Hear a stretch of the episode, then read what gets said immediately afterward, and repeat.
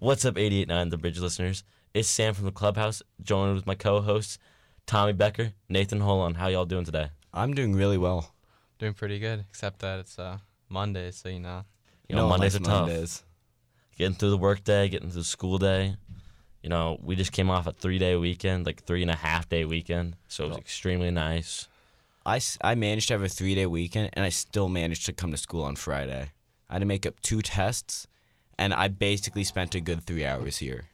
It was the worst three day weekend of my life. On the other hand, that Thursday that we had like half a day off, I went to the soccer game and I it was they, they lost, but it was such a good game. Who did they play? I think they played like Interlake, but like Nick Chow went off and like he was basically the whole team in a sense. But then I also got to see like Alex play, Alex Finley, mm-hmm. really cool. And I was I was like with Murphy and other people, so we were cheer- cheering Alex on. They might have lost the game, but it was like a really fun way to spend my Thursday. Did uh, JP get any playing time?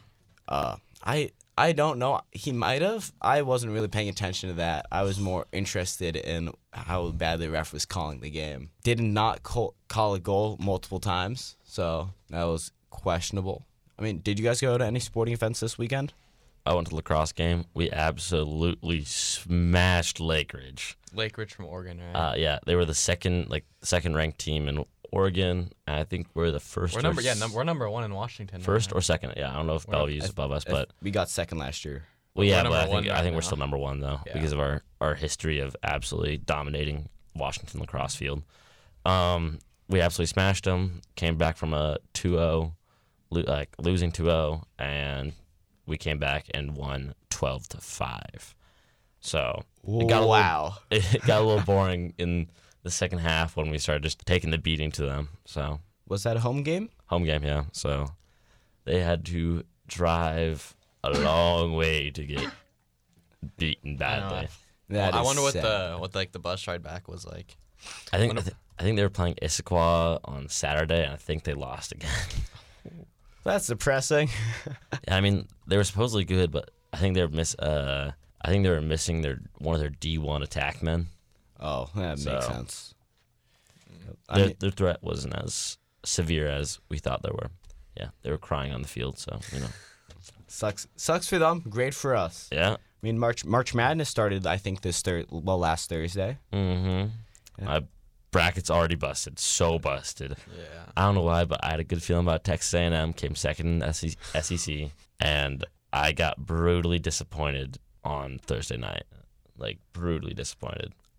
Got absolutely pounded by Penn, which is the number two, 10 seed, while Texas A&M is number seven seed, and then Kansas, the Kansas City, uh, Kansas State, or sorry, Kansas Jayhawks, second round got smashed, and that's Tommy's favorite team. So They, they did not get smashed. They just they they lost. Tommy, they lost. they lost by a point. I mean, Uh-huh, at, at least they didn't take a Purdue.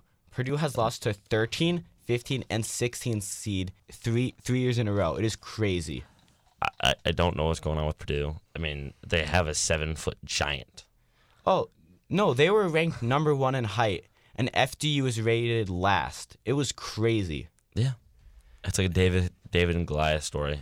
Sixteen seed versus number one seed. Sixteen seed takes it takes him out. I mean, did FDU win last night? No, I think they lost by nine or something around that. Okay. It, it was sort of a close game, not really. Sad, sad about that. I would have loved to see them go like to the Sweet 16. That would have been very impressive, being that they weren't even supposed to play in the tournament. Yeah, I mean, the reason why they played in the tournament was that they're the team that won their league.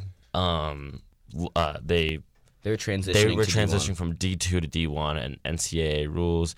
You can't have that going on. You can't be in, competing in March Madness, and they went instead of them. I mean, which which is even more. It's the second time it's happened, and it was not really a close game when you look back at it. Mm-hmm. It that that was crazy. And if you've seen the videos of Fairleigh Dickinson University, there was no one on campus. No one was there. It was a community school in the middle of spring break, and so simply the they had no fans, which is even more crazy. Mm-hmm. Yeah. I mean, they're. Uh, it's pretty funny because on national television they're calling them fair, and I mean I can't say it on the radio, but like they were like shortening it, and I guess their school school administration like had a problem with that. I mean, it makes sense because it's a bad word on national yeah. television, but I mean, the whole in Purdue's whiteboard that they posted on Twitter after, like the news, there's betting lines on who did it. It was a they just punched a massive hole, like in the whiteboard, like the coach's whiteboard, yeah, like not like the one they hold, but like the drawing one in the locker room. like on the wall. no, that's like on the stand Uh, that okay. like they use during halftime. I mean, Tommy, how's your bracket doing? I, I know it got busted, but Oh, I didn't even make a bracket because I knew I was. I don't know enough about college basketball to. I mean, I, Make a I didn't know bracket, but- anything. I made two brackets Yeah. uh, solely based off where I had visited for college. yeah, you're an emotional, bro. Hey, I mean, yet to fail me, UCLA is currently still in. Is Montana State still in? I don't think that because they played Kansas State. I'm pretty sure. I don't know. I Uh, don't know off my head, but I mean, all brackets have been busted. They were busted in the The first round. in the first round, which is absolutely insane. I mean, there there were people who had got the Fairleigh Dickinson University pick correct, but missed on the 15 um 15 versus Ari- Princeton versus Arizona That, seed, yeah, that was uh, which Yeah. is that one also out crazy. So many brackets. given Princeton's an Ivy League school and they're notoriously bad at March Madness. yeah, they're they're showing what's up. Yeah. I mean, I got Michigan State going to I think the Final Four in my in one of my brackets, Mm-hmm. but I that was the bridge bracket for this radio station, and I'm currently not doing well. But I've yet to be busted, so I, I think that's going well. So I'm also, you know, like I didn't pick Michigan State going far, but I'm rooting for them right now, uh, because my grandpa went there. So let's go Michigan State. We do not like Kansas State, so they took out Montana State, and let's go Michigan. Yeah, I mean UNC was not in this year, right? UNC was not in. They they uh they were invited to go into the NIT, and then they declined. Yeah, I mean, I really my uncle is like a huge UNC supporter. Like mm-hmm. in his basement, in his man cave, there's just UNC pillows, UNC blankets everywhere, mm-hmm. and I think he was the most disappointed out of everyone I had met about it mm-hmm. because it he he's watched them for years go on do really well and end up losing, and he was hoping that they would do well this year, but. I feel a tiny bit bad for him about that. Mm, yeah. All right, y'all.